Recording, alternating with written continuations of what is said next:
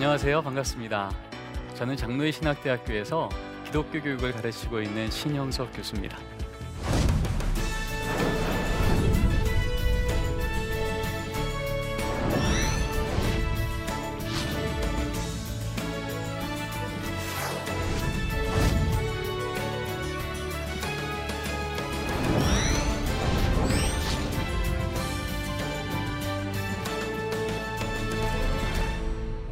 저는 오늘 여러분들과요 어, 가정 예배 지난번에 나눴던 지난해 때 나눴던 것이 가정 예배의 원리라면 오늘은 가정 예배를 어떻게 실천할 건가 다양한 모델과 다양한 상황 속에서 어떻게 우리 집의 가정 예배를 찾아갈까에 대한 얘기를 나누고자 합니다.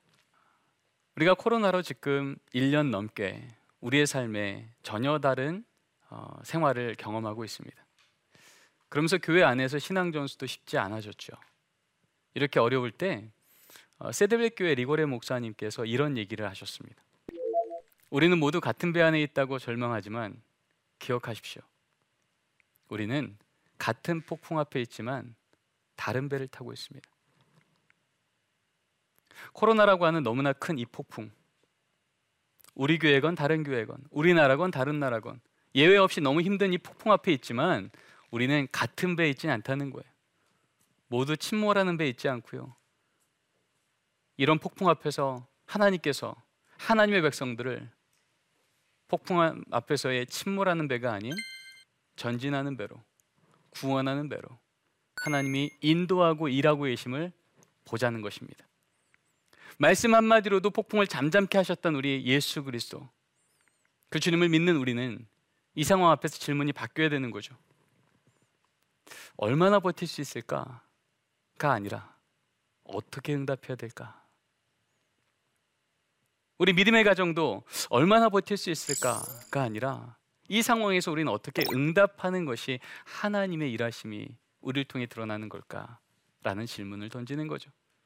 바로 이렇게 이전에는 우리가 주목하지 않았으나 조금 더 주목하기 시작한 응답해야 될 자리 중에 하나가 바로 가정 예배라는 것입니다. 사실 성경은요. 가정 안에 있는 믿음의 부모님들은 가정의 신앙 교사였음을 일관적으로 말씀해 오셨어요. 이 땅에 악이 관영했던 그때 노아 시대 때 그때에도 그 가정이 그 어려움 중에도 구원받았던 그 배경 안에는요. 그 노아가 믿음의 아비가 하나님께서 그에게 명한 그 자리 버티며 지켰다는 겁니다. 그 당시는 온 땅이 부패하여서 그거 손해지라고 말했지만 하나님께서 그곳에 하나님 말씀 때문에 지켜내라고 한 그 방주를 꿋꿋이 세우고 만들고 가족을 그 안에 인도했다는 거죠. 믿음의 조상 아브라함 어떻습니까? 이 이삭이 평생 두고 잊지 못할 하나의 사건을 경험하는데 가족 예배였어요. 가족이 함께 하나님의 이름으로 모여서 예배를 드리는 그 자리인데 하나님의 이름을 무엇보다 위에 두었던 그 사건 앞에 하나님이 어떤 일을 행하셨는지. 내 아버지에게는 하나님이 이런 분이시구나. 아 신앙을 갖는다는 건 이런 거구나. 라고 하는 것을 그는 어려서부터 경험했던 거죠. 가나안 땅 들어가서 여우서 어떻습니까? 다시 이 땅이 우상 앞에 무너지고 넘어가려고 할 때 너희들은 섬길 자를 오늘 택하라. 나와 내 집은 오직 여호와만 섬기겠다 이 고백을 그 가족과 자녀가 들었던 거죠. 어, 이런 조사를 했습니다. 문화체육관광부 한국갤럽조사연구소에서요. 지금 우리 이 상황 속에 우리가 경험하는 어려움이 뭘지? 라고 하는 걸 다섯 가지 영역 정도를 선정했습니다. 그리고 이 다섯 가지 영역에 대해서 여러분이 어려움 중에 누구를 의지하십니까? 라고 하는 질문을 던진 거죠. 그런데 놀랍게도요. 감정적, 심리적 문제가 생겼을 때 건강에 문제가 생겼을 때, 가사 돌봄에 문제가 생겼을 때, 금전적 문제가 생겼을 때, 긴급 혹은 재해 상황이 생겼을 때 모두 1위는 가족이었습니다. 이렇게 흔들리는 세상 속에 그래도 우리가 안전한 곳을 찾고 그래도 우리가 힘을 얻고 소망을 얻는 그 자리가 어디냐? 가족이더라는 거예요. 이게 지금 우리가 보고 있는 현실입니다. 그렇다면 과연 예수 믿는 가정 안에서는 그렇게 가족이 우리에게 힘이 되고 기준이 된다고 할 때 어느 정도의 신앙적인 사건들이 일어나고 있을까? 제가 540명 정도 되는 믿음의 가정을 대상으로 설문 조사를 했어요. 그 가정들은 다 예수 믿는 가정이었고 부모님들이 다 열심히 있는 분들이셨습니다. 그런데도 결과는 좀 충격적이었어요.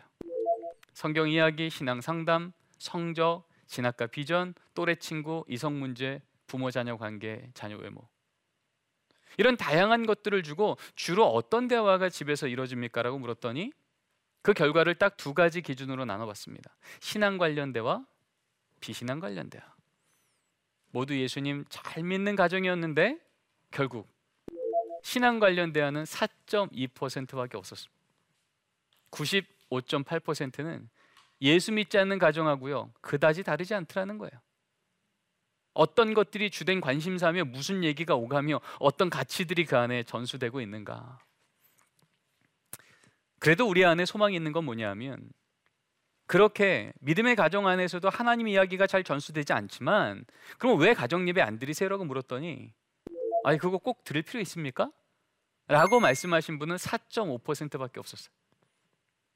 저 성경 잘 몰라요. 저 가정 예배 좀 배우면 할 만할 것 같은데요. 아 시간 없어서 못 하는데 이것 좀 해결되면 해볼게요. 한마디로요. 저 좀 도와주면 가정 예배를 어떻게 드려야 되며 가정 예배의 원리가 무엇인지를 알려주면 저 한번 해볼게요. 이렇게 말씀하신 분들이 대다수더라는 겁니다. 그런 의미에서 오늘 우리가 나누고 있는 이 가정 예배에 대한 실천 모델 이 이야기는 우리에게 하나님께서 우리에게 맡기신 그 가정 예배란 자리가 든든하게 세워지는 귀한 디딤돌의 자리가 되지 않을까 소망을 합니다. 여러분 지난번 시간에 가정 예배에 대한 정의를 같이 배웠죠. 우리 한번 다시 한번 기억해 볼까요? 읽겠, 읽겠습니다. 시작. 가족이 함께 하나님을 기억하고 감사하는 것. 세 단어만 기억하시면 된다 그랬죠? 가족이고요. 하나님 기억이고요. 감사하는 거고요. 그래서 성경 한 구절만 읽어도 이미 가정 예배 드린 거라고 청교도 시대 때는 안내하고 있잖아요. 자, 그런 의미에서요. 가정 예배를 이제 어떻게 드리면 좋을까라고 막상 막 시작하려고 한다면 저는 가정 예배에 대한 모델을 먼저 소개하기 전에 이 모델들이 세워지기 위한 좋은 옥토, 좋은 환경, 좋은 이 울타리를 세워 놓는 것에 대한 얘기를 먼저 드리고 싶습니다. 먼저는요. 거룩한 대화의 문화가 우리 가정 안에 있어야 돼요. 성경은 말합니다. 에베소 6장 4절 말씀이죠. 너희 자녀를 노엽게 하지 말고 주의 교훈과 훈계로 양육하라. 자녀의 마음이 노여워지는 순간 주의 교훈과 훈계가 선포돼도요. 이게 작동하지 않을 수 있다는 게. 왜 하나님 말씀은 인격적이셔서. 마치 소낙비가 내리고 있어도요. 물컵에 뚜껑이 딱딱 치면 물 한 방울 안 들어가는 거예요. 그래서 성경은 말하는 거예요. 내 자녀를 노엽게 하지 말거라. 성경은 말하고 있죠. 우리 입술의 혀가 어떤 역할을 하는지, 우리 말이 얼마나 귀한지. 그런 의미에서요. 가정 안에서 믿음의 부모와 자녀들이 하는 대화에 기준을 좀 같이 기억하기로 합니다. 가정 안에서 대화 싸워서 이기기 위한 설득의 시간이 아니고요. 함께 승리하기 위한 작전 타임입니다. 자녀는 싸워서 이길 대상이 아니고요. 도와서 일으켜 줄 대상입니다. 우리가 이러한 기준을 갖고 자녀들과 대화를 나누셔야 돼요. 이런 대화 문화가 우리 가정 가운데 든든하게 섰을 때, 이 기독교 문화가 섰을 때, 그때 이후에 가정 예배라고 하는 사건은 더 견고하게 흔들리지 않고 설 수 있는 상황이 되는 거죠. 그런데 어떻게 하면 우리 자녀와 건강한 거룩한 대화의 소통이 될 수 있을까? 여러분, 우리 부모님이 우리 자녀한테 하고 싶은 얘기를 정말 그대로 전하십니까? 아니면 그러고 싶지 않은데 내 마음은 사랑이라고 말하고 싶은데 그 말이 너 아직도 안 일어났니? 로 표현되지 않으세요? 우리 아들이 얼른 일어나서 오늘 수업 늦지 않게 안전하게 평안하게 갔으면 좋겠는데 사랑의 마음인데 그 말이 어떻게 나가요? 안 일어나? 정말 안 일어날 거지? 언제까지야? 한마디로 이중 메시지가 나간다는 겁니다. 그때 우리 자녀들에겐 뭐가 들려요? 사랑하는 마음이 들려요? 입에서 나온 말이 들려요? 나온 말이 들려요. 우리는 나도 모르게 이중 메시지가 우리 안에 있어서 우리의 대화를 혼돈케 합니다. 바벨탑이요 대화가 혼돈했을 때 그들은 흩어져 버립니다. 사도행전 2장에 교회가 처음 세워질 때 성령 이만이 어떻게 돼요? 각기 다른 말을 하는데 어떻게 해요? 의미가 통하는 거예요. 소통이 되는 거예요. 그래서 성경은 말하는 거예요. 거대한 배가 작은 키 하나로 결정짓는다고요. 작은 불 하나가 큰 산을 결정짓는다고요. 여러분 기억하십시오. 말할 때는 진심만 말하시고요. 들을 때는 의도를 파악해서 들으시면 우리 가정 안에 거룩한 대화 문화가 세워집니다. 자, 두 번째의 팁인데요. 이런 거룩한 대화 문화가 세워지는 것과 더불어 거룩한 기억의 공간이 우리 가정 안에 세워지면 가정 예배는 조금 더 안전해집니다. 여호사 4장 말씀이 이렇게 나와요. 후일에 너희 자손들이 그들의 아버지에게 묻기를 이 돌들은 무슨 뜻이니까 하거든. 여러분 40년 만에 드디어 약속받았던 가나안 땅에 이제 들어온 거예요. 내 자녀 세대에게 적과 꿀이는 땅 주겠다고 했는데 정말 그 땅에 들어온 거예요. 그러니 얼마나 이 부모 세대는 이 땅이 궁금했겠습니까? 그런데 하나님은요. 이 땅에 딱 들어오자마자 무슨 얘기예요? 돌이켜, turn back. 다시 돌아서 지금 제사장이 달을 딛고 있는 요단강 한복판에 가서 그 제사장 발 밑에 있는 돌멩이 들고 오라는 거예요. 그래서 너희 유숙하는 곳에 갖다 놓으래요. 유숙하는 곳이 어디예요? 집이에요. 그러고 나서 그렇게 집안에 돌 갖다 놓으면 자녀가 묻겠다는 거죠. 이 돌이 무슨 뜻입니까, 아버지? 그러면 그때 얘기하라는 거예요.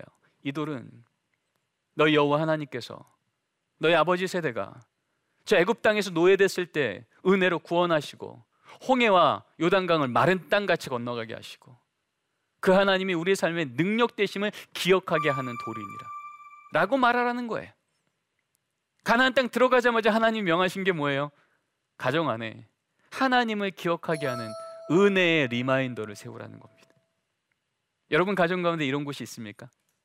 그 공간만 가면 하나님 얘기할 수 있는 하나님 스토리가 자연스럽게 나오는 우리 가정은 기도하는 가정이지 우리 가정은 예배하는 가정이지를 기억하게 하는 은혜의 거룩한 공간이 있냐고요 저희 집은요 거실에 어, 졸업한 아이들 인생 달력이 있습니다 보이시나요?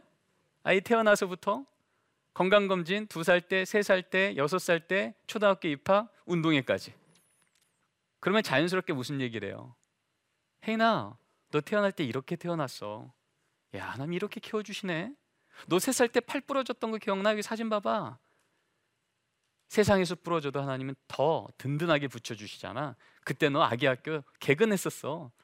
하나님이 그런 성실하심을 줬던 복받은 아이야. 우리 아이가 내 삶을 돌아보며 어 나는 하나님 은혜 안에 있구나. 그것만 보면 하나님을 기억할 수 있는 공간이 있는 겁니다. 저희 집 밥 먹는 식탁 바로 옆에는요 화면에 보이는 것처럼 주일에는 교회, 월요일에는 초등학교, 화요일에는 장신대, 수요일에는 교회, 목요일 선교사님, 금요일 각가정, 토요일은 대한민국, 북한 나라를 위해. 이게 저희 식탁 옆에 있으면요. 아침밥 먹을 때마다 기도하는 사람이 저 기도 제목은 반드시 한, 한 문장 집어넣어서 기도해야 됩니다. 그러니까 밥 먹을 때마다 우린 기억하는 거예요. 우리 가정은 기도하는 가정. 그리고 거실 한복판에 경천애인 하나님을 사랑하고 이웃을 사랑하라. 우리 가정의 가훈이란다 얘들아. 너희들이 무엇을 하건 어떤 직업으로 어떤 삶을 살건 그것으로 하나님을 사랑하고 이웃을 사랑할 수 있으면 그게 하나님이 기뻐하는 일이야. 늘 기억하게 도와주죠. 저희 아버님과 어머님입니다. 너희 할머니 할아버지가 이런 믿음의 유산으로 살아오셨어. 이런 귀한 믿음이 손주인 너희들한테까지도 있기를 바라신단다. 우리도 이 멋진 유산을 계속 이어가 보자. 이런 얘기들 할 수 있는 것들이 우리 가정 안에 있는 겁니다. 자, 이러한 거룩한 대화와 거룩한 기억의 공간이 우리 가정 안에 있을 때 이제 가정 예배를 드린다고 할 때요.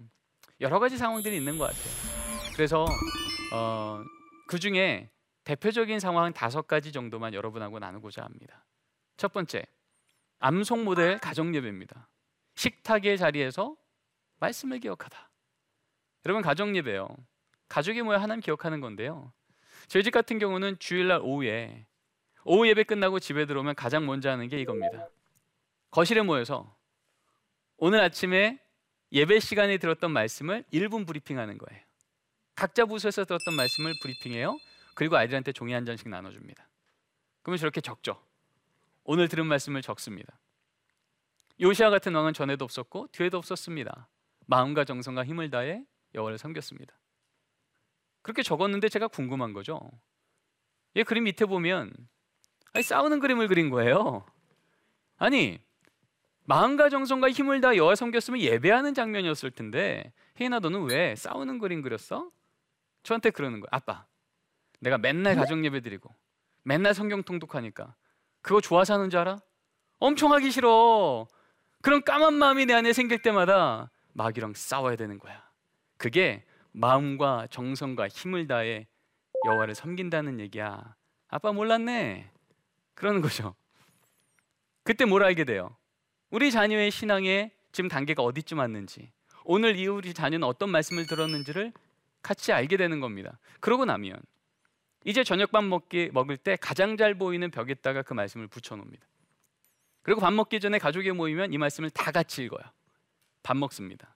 월요일 아침에도 저녁에도 화요일 아침에도 저녁에도 수요일 아침에도 저녁에도 목요일쯤 되면요. 이제는 말씀 다 외웁니다. 여러분 이게 가정 예배가 될까요? 안 될까요? 되죠.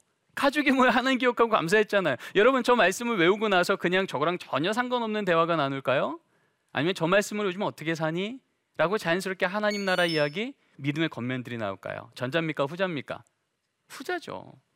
여기에서 우리 자녀가 말씀을 어떻게 살아가고 있는지, 부모는 또 이 말씀 때문에 어떻게 살고 있는지, 아까 얘기했죠? 가정 예배는 하나님이 기억하고 감사하는 거란 말이죠. 그것이 일어나는 사건이 되더라는 것입니다. 두 번째 모델은요 대화 모델이에요. 이렇게 말씀 암송하는 것으로도 가정 예배 드릴 수 있지만 대화하는 것 자체로도 가정 예배가 가능해집니다. 특별히 우리 가정은 가정 예배 드리려고 할 때 불편한 아들이 있어요. 싫어해요. 아직 신앙이 없는 남편이 있어요. 이런 가정들 있잖아요. 그런 가정들은 어떻게 가정 예배 드릴까요? 저는 이 대화 모델을 좀 활용하시면 좋겠다라고 생각합니다.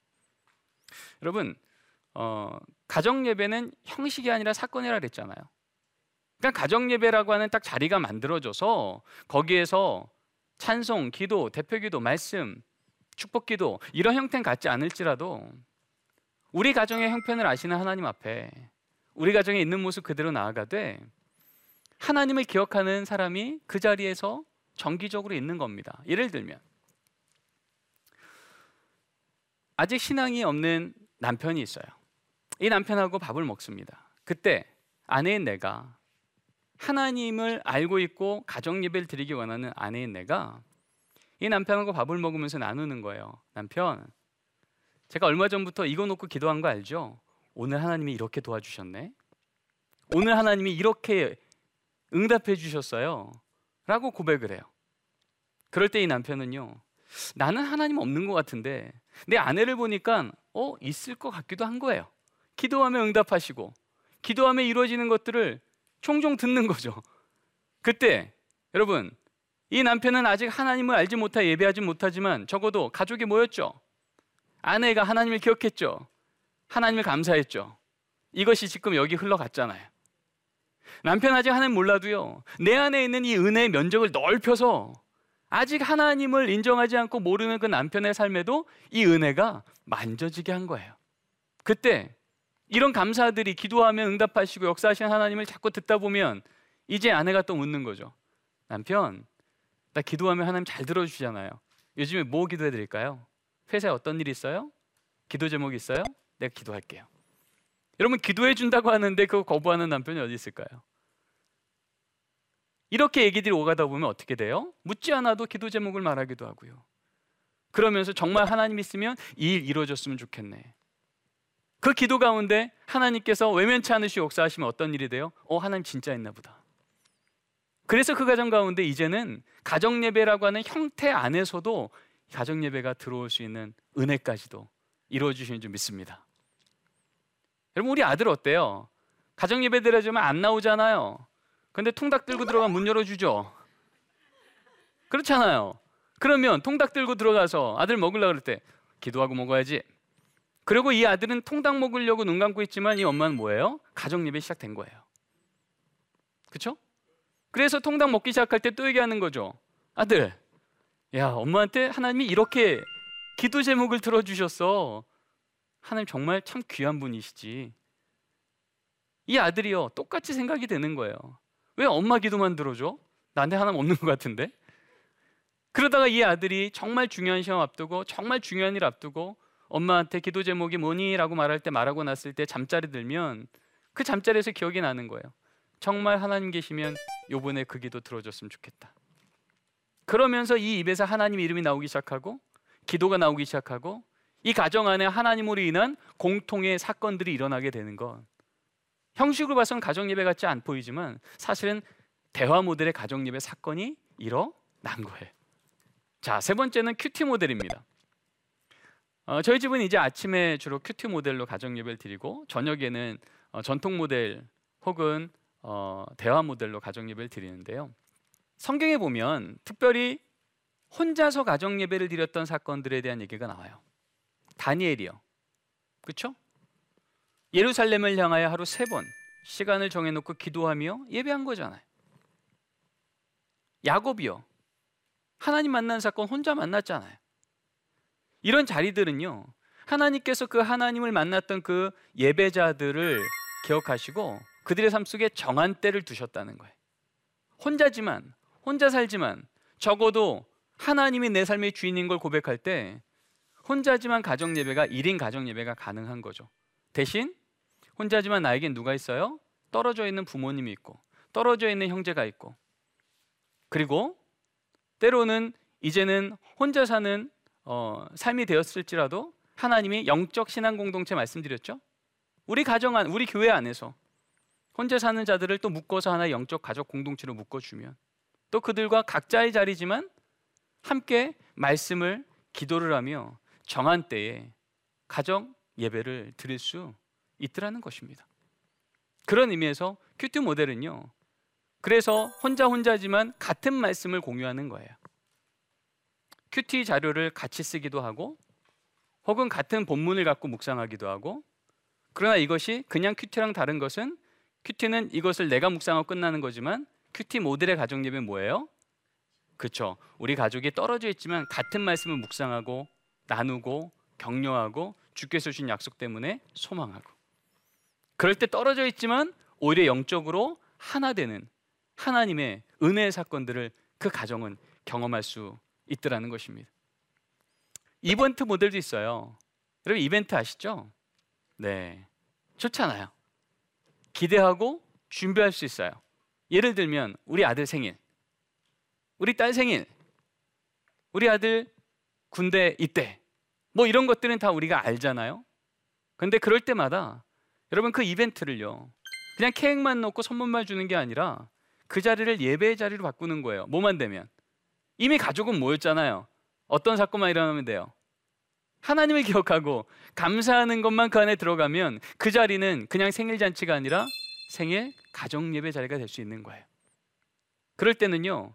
미리 예측이 가능하기 때문에 가족 중에 한 명한테 그 축하할 내용을 준비하며 대표 기도를 준비시키면 좋아요. 아들 생일이면 누나한테 지난 1년간 동생의 삶을 지켜준 하나님 기억하면서 감사 기도만 한번 써볼까? 그걸로 내일 축하 가정 예배 때 너가 대표 기도하자. 그러면 가족이 같이 준비를 하는 거예요.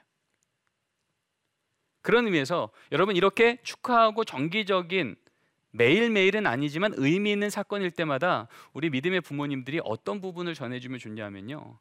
그 자리에서 세상의 관점으로 볼 때는 우연이라고 재수였다고 운명이었다고 말할 만한 그러나 우리 믿음의 부모님 입장에서는 하나님의 섭리였고 하나님의 역사였고 간증거리로 말할 수 있는 사건들 여러분 가정에 있으십니까 없으십니까?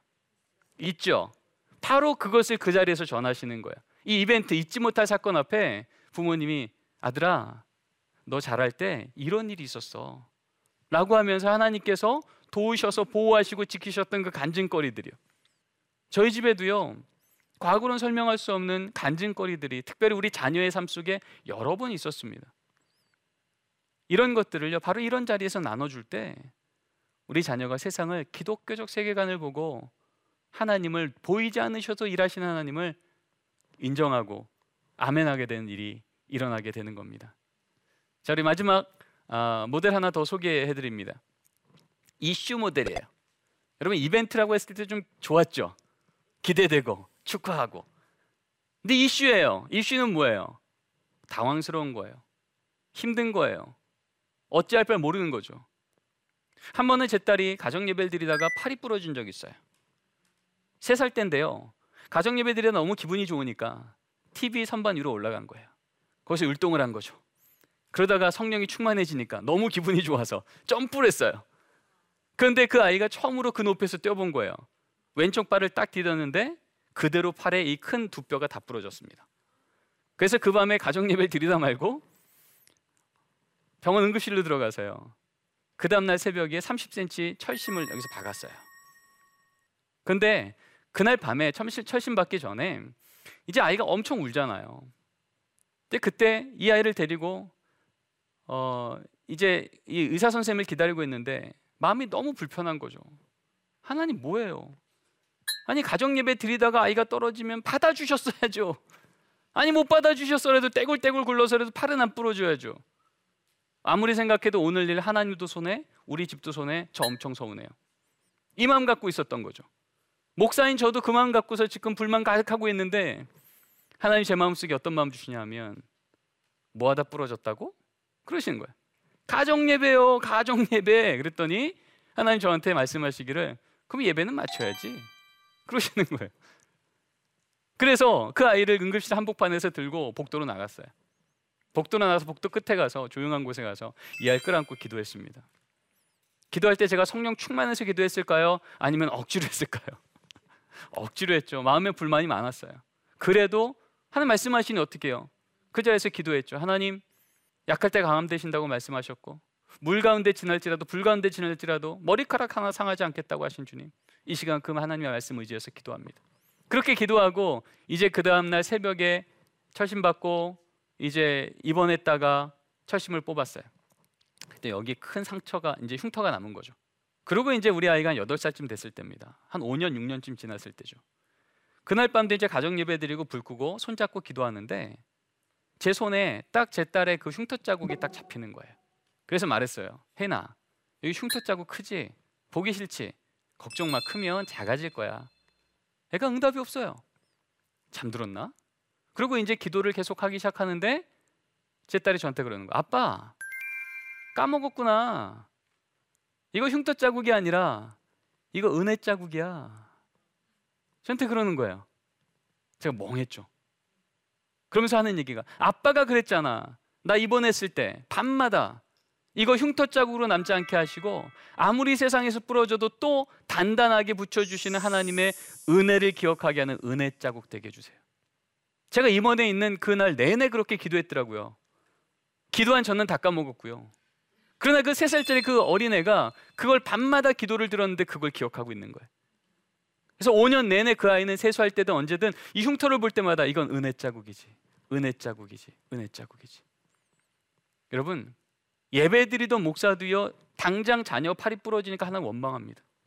도대체 하나님 계시면 이러면 안 되죠라고 생각해요. 그런데 가정 예배는 어떤 자리예요? 이런 자리마저 하나님의 간증거리로 바꾸시는 이 아이 평생 두고 잊혀지지 않는 은혜 자국이 이 아이의 믿음의 고백이 되게 한 역사가 가정 예배입니다. 여러분 정말 오늘은 가정 예배 드릴 상황이 아닙니다. 이런 일이 생겨서 너무 힘듭니다라고 할 그때가 언제예요? 가정 예배 드릴 때예요. 왜요? 그 힘들 때 우리의 힘이 되실 유일한 분이 누구세요? 하나님이요. 그 말씀이 선포되는 걸 내가 아멘하고 그 말씀으로 아무리 상황이 어려워도 저 그거 붙들게요라고 다시금 연약한 믿음 세워자는 자리가 어디예요? 가정 예배예요. 여러분 그래서 우리는 가정 예배요. 힘들 때는 능력이 되고요. 감사할 때는요. 찬양할 이유가 되고요. 어떤 상황에서건 모든 상황에서 우리는 가정 예배를 드려야 됩니다. 제이슨 헬로폴로스가 이런 얘기를 했습니다. 교회사를 통하여 볼 때 기독교 가정의 가장 강력한 특징 중에 하나는 가정 예배였으나 지난 한 세기 동안 우리에게 이 위대한 신앙 전통이 사라지고 있다. 이런 탄식이 지금 실천 신학자 입에서 나왔습니다.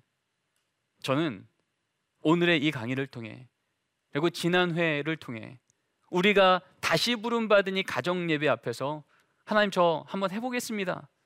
주님의 말씀이 그렇게 우리에게 숙제가 아니라 능력이라면 우리 집에서도 어떤 형태건 해보겠습니다라고 할 때 우리의 고백은 이렇게 바뀔 거예요. 교회사를 통해 볼 때 기독교 가정의 가장 강력한 특징 중에 하나는 가정 예배였으나 이제 앞으로 우리에게 이 위대한 신앙의 전통이 다시 살아나고 있다고요. 오늘 저는 여러분들과 함께 가정 예배 모델은 다양하게 사건은 선명하게 이 강의를 나눴어요. 어, 여러분 오늘 강의를 들으시면서 좀 가정 예배에 대해서 조금 더 어, 하면 되겠네 라는 생각이 드십니까? 아멘 아멘. 자 그럼에도 불구하고 여러분 안에 아직도 질문이 있으시다면 한번 질문을 해주시면 어떨까요? 네 좋습니다. 어, 저 같은 경우는 이제 아는 것이 많지 않다 보니까 오히려 이제 설교 교재를 보고 설교하듯이 준비하는 것이 더 쉽고 제가 어떤 그 말씀을 함께 나누고 그것을 이렇게 아이들을 그 말씀을 통해서 이끌어가는 것이 그러니까 같이 나누는 것이 더 어렵게 느껴지는데요. 특히 좀 좋은 조언을 좀 듣고 싶습니다. 네, 그래요. 가정 예배는 하나님을 기억하고 감사하는 거잖아요. 근데 하나님을 기억하는 가장 좋은 방법은 성경에 나와 있는 하나님 이야기입니다. 특별히 우리 자녀가 읽어도 이해가 충분히 될 만큼의 스토리로 된 성경들이 많아요. 그렇죠? 근데 그 성경 중에요. 최근에는요. 아예 그 버전 자체가 가정 예배를 위한 성경 어린이 성경 버전들이 나온 게 꽤 많습니다. 엄마랑 아빠랑 나누는 하나님 나라 이야기. 성경 100가지 이야기로 만들어진 어린이 동화. 다 성경 얘기인데요. 그 안에 성경만 있는 게 아니라 그 옆에 뭐가 있냐면 이 성경 이야기 이후에 같이 나누면 좋을 질문들이 같이 붙어 있는 책들이 꽤 많습니다. 어떤 성경은 기도문, 마침 기도문까지 있고요. 어떤 성경은 이 스토리를 더 짧게 한 줄로 요약해서 나온 자료들도 있어요. 그래서 저는 여러분 이제 학기 시작하면 적어도 아이들이 초등학교 올라가면 학기에 한 번 정도는 우리 아이 요번에 공부하면 좋을 만한 수학책 뭐 있을까? 영어책 뭐 있을까? 한 번 정도는 보잖아요. 그렇죠? 아무리 자녀 양육에 관심이 없어도 한 학기 한 번 정도는 본단 말이죠. 교과서 외에 어떤 책을 봐야 될까? 전 부탁드립니다.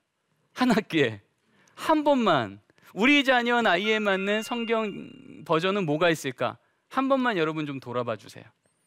그것을 가져다가 우리 아이들과 함께 같이 읽고요. 그리고 꽤 많은 버전들하는 말씀드린 것처럼 질문도 있고 안내도 있고 기도문까지 있어요. 그것을 그냥 같이 쭉 가시면 그렇게 부담 없이 같이 하나님 이야기를 기억할 수 있겠고요. 그리고 이렇게 하다 보면 아이들이요. 어, 어떨 때는 이제 의견을 내요. 엄마 나는 이 성경이 좋을 것 같은데. 그럴 때 우리 아이들은 조금 더 이 가족 예배를 부모 때문에 끌려가는 자리가 아니라 어, 내가 이 이야기를 기억하고 내가 이 이야기가 내 삶 속에 의미 있는 얘기가 되는 것을 받아들이는 그런 성장의 시간이 되는 것을 보기도 합니다. 그렇게 좀 한번 해보시면 어떨까 싶습니다. 네, 감사합니다. 자, 또 질문 있으실까요? 네. 없다는 얘기는 이제 얼른 집에 가서 가정 예배 드리고 싶다는 얘기시죠. 좋습니다. 자, 오늘 마무리를 좀 하고 싶은데요. 어, 지난해 가정 예배의 원리 그리고 오늘 가정 예배 모델 어, 이 얘기를 나누면서 여러분 안에 어떤 어, 하나님이 주신 새로운 어, 소망 또 열정이 생기셨습니까?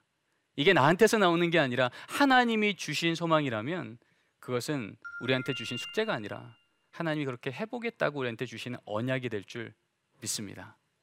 여러분 그런 의미에서요. 여러분 이 가정 예배 걸음을 한 걸음 한 걸음 걸어낼 때 우리 하나님께서 성경에 나와 있는 그 믿음의 부모를 통해 믿음의 자녀가 얼마나 멋지게 컸는지가 바로 여러분 가정 가정을 통해 그대로 역사하는 은혜가 있게 될 줄 믿습니다.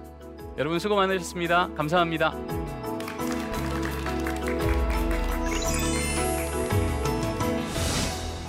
가정 예배를 어떻게 실천할 건가? 여러분 지난번 시간에 가정 예배에 대한 정의를 같이 배웠죠. 가족이 함께 하나님을 기억하고 감사하는 것.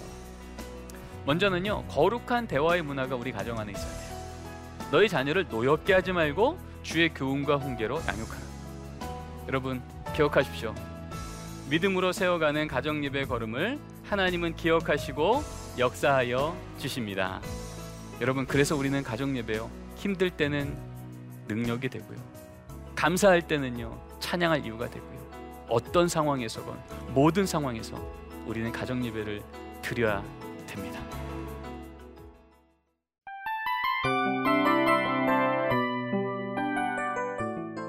이 프로그램은 청취자 여러분의 소중한 후원으로 제작됩니다.